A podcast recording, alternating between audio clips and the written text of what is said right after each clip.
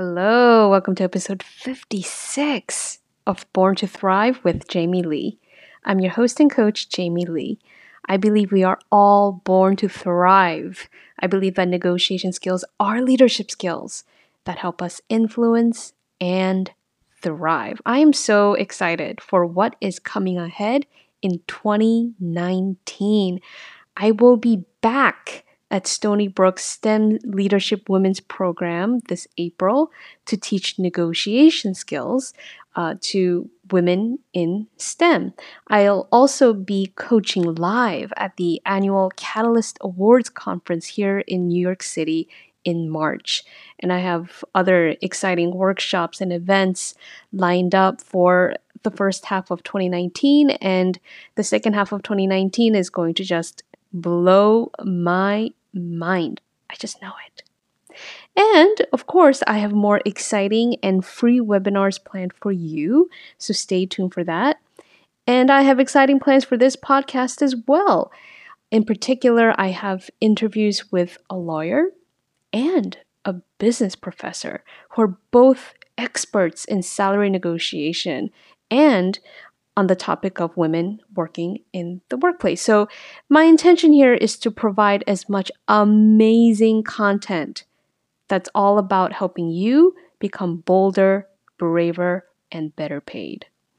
Today, I want to share with you some nuggets of deep negotiation and leadership wisdom from a book that I'm reading. It's called Success Affirmations 52 Weeks for Living a Passionate and Purposeful Life. I love this title because don't we all want to become successful? And to live a life full of purpose and passion, by which I mean enthusiasm and with heart. I think that's what being born to thrive is all about. And this book is quick, it's useful, and it's co written by Jack Canfield, Kelly Johnson, and Ram Gangliani.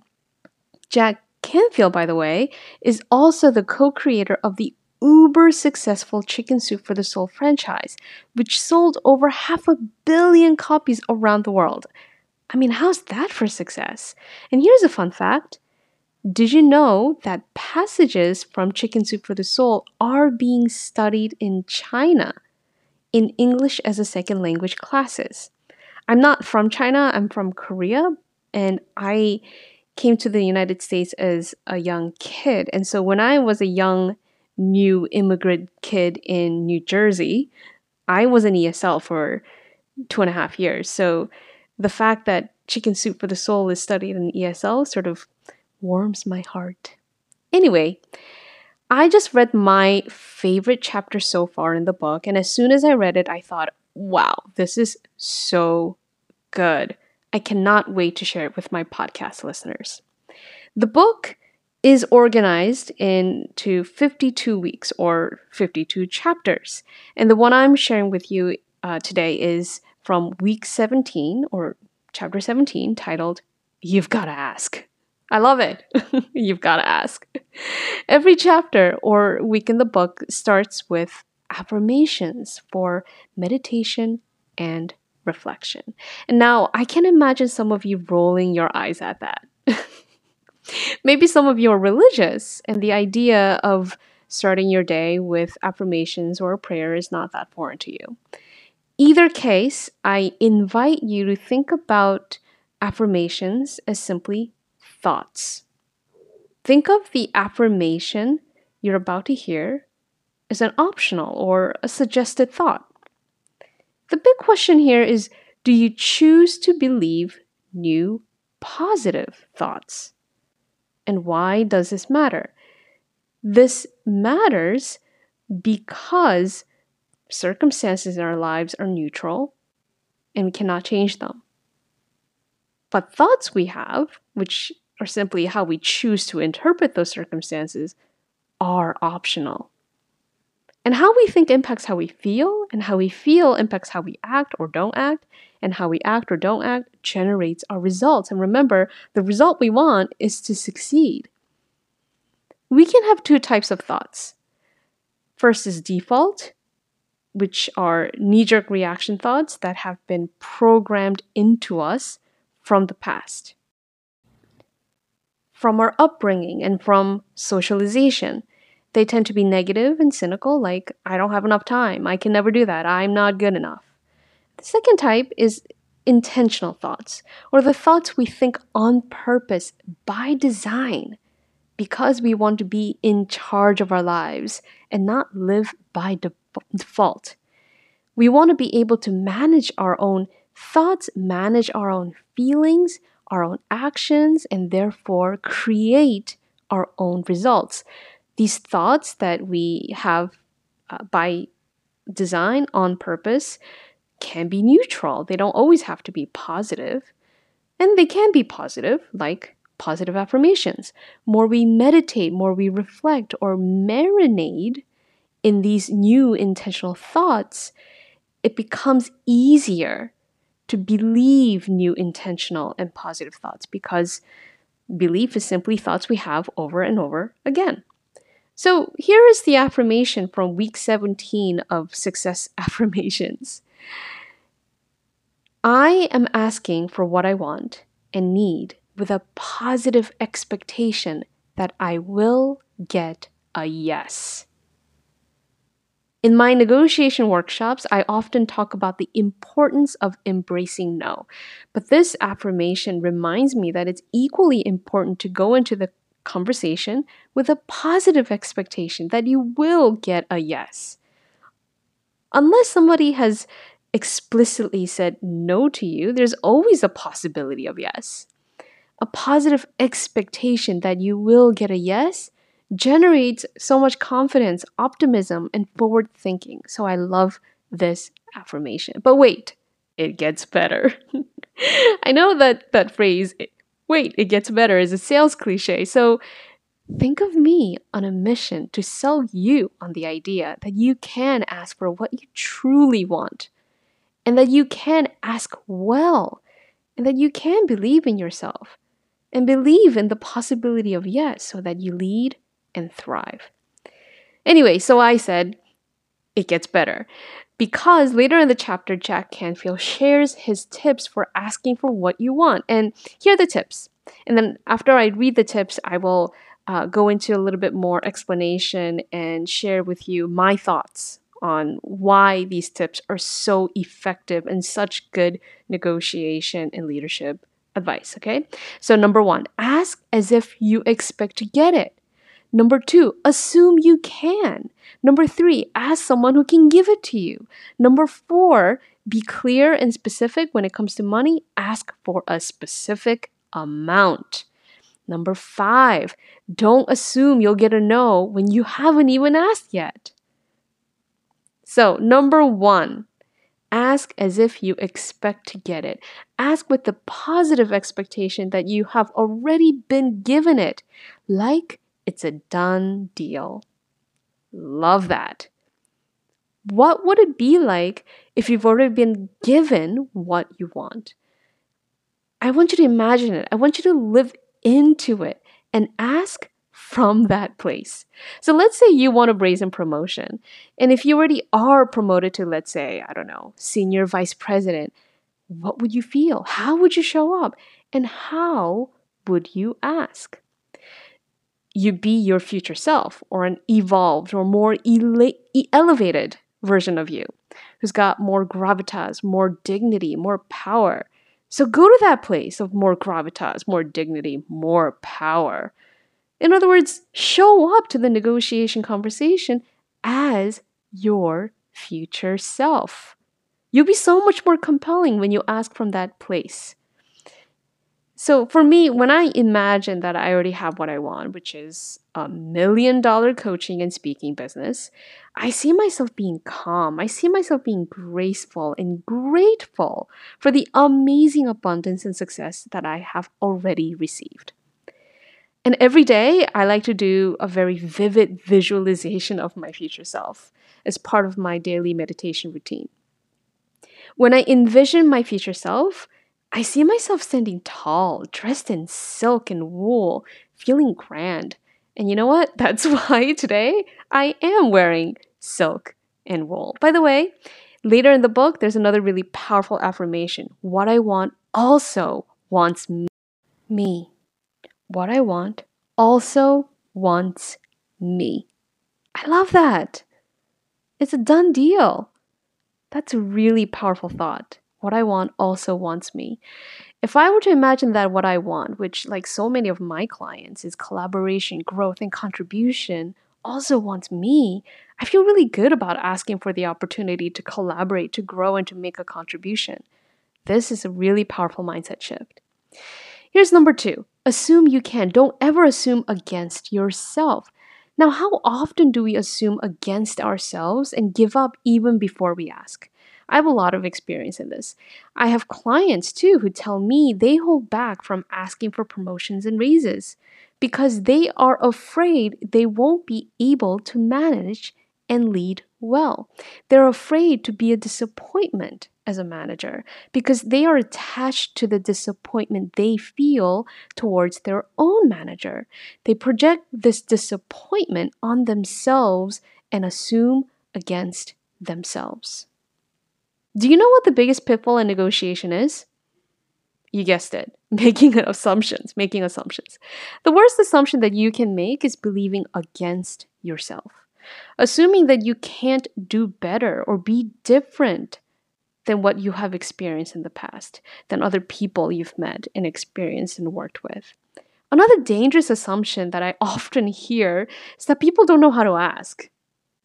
I hear people, especially women, say things like, Oh, I can't ask for that. I can never negotiate for myself. And I want to share with you, I absolutely don't buy that there are people who cannot negotiate for themselves. It's not true. Because negotiation is simply a conversation with the intention of reaching agreement where everyone has the right to say no. That's it. This means we've been negotiating since we were first able to say the word no, which is around age two. We've already been negotiating all our lives. We can all say no. We can all ask. So assume you can. Don't ever assume against yourself. Number three was ask someone who can give it to you. Research who that is. When I teach negotiation, I talk about the importance of identifying your allies by which I mean identify who can be your mentor or a trusted advisor who can provide critical insights key to your success. And then there are people who can be your champion or people who can go to bat for you behind closed doors when decisions about raises and promotions are being made. And then there are also influencers who have the ear of the key decision maker right? So, mentor, champion, influencer, decision maker, there are different types of people who can be your allies. Sometimes the biggest hurdle in workplace negotiation is simply identifying who to ask, identifying the right person to ask, identifying the decision maker. For example, um, a couple years ago, I coached a nonprofit executive who negotiated directly with the CEO for a raise and a title change, only to find out that the CEO could not implement the salary decision without the buy in of the CFO. So it turned out the CFO is an important influencer and also a decision maker who really needed to be part of that salary conversation. So, do you know who makes the salary decisions at your company? Do you know whose buy in is necessary in order for these decisions to be actually implemented? It may not be your direct supervisor, it may not be obvious because titles can be misleading. For example, I once worked at a company where the CEO always deferred key money decisions to the CRO and the CRO deferred big decisions to the COO. so ultimately, you had to get both the CRO and the COO to buy in before the CEO bought into the agreement. It was something that you wouldn't know unless you had been part of the daily senior management discussions. So, asking someone who can give you what you want does require research it does require some study and being able to tap into your network to better understand the so called unwritten rules of the workplace. So find out who can give you what you want and ask that person to give it to you. Number four, be clear and specific. When it comes to money, ask for a definite amount.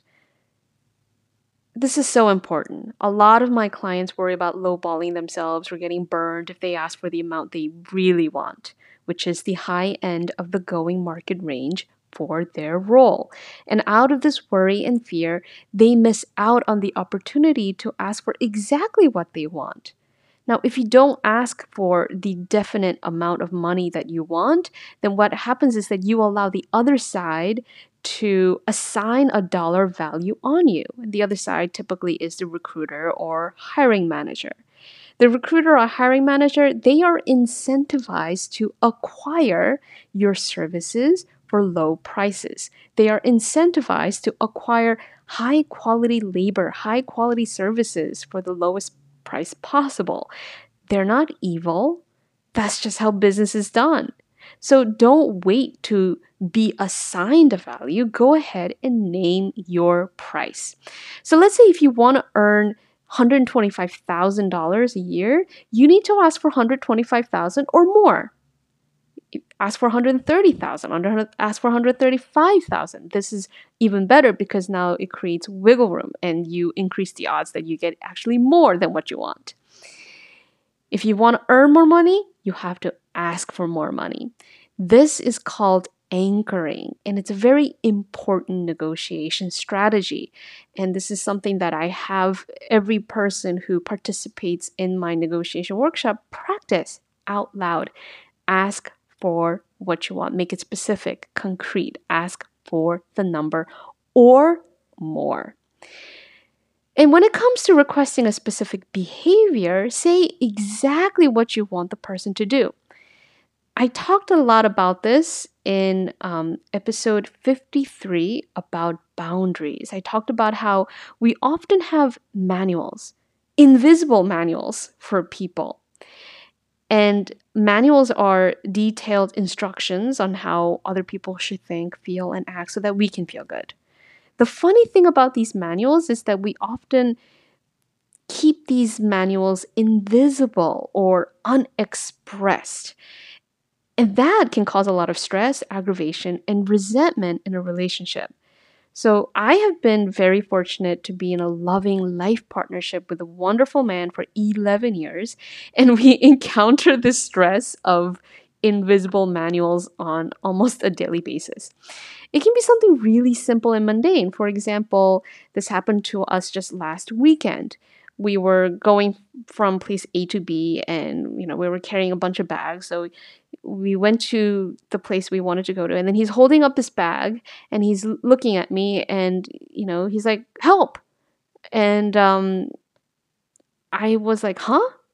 What? What do you want?" I couldn't read his mind. Yes, he said, This is really obvious, Jamie. Later on, he said, This is really obvious that I wanted you to help me by taking the bag. But for some reason, it wasn't that obvious to me in the moment. I was distracted.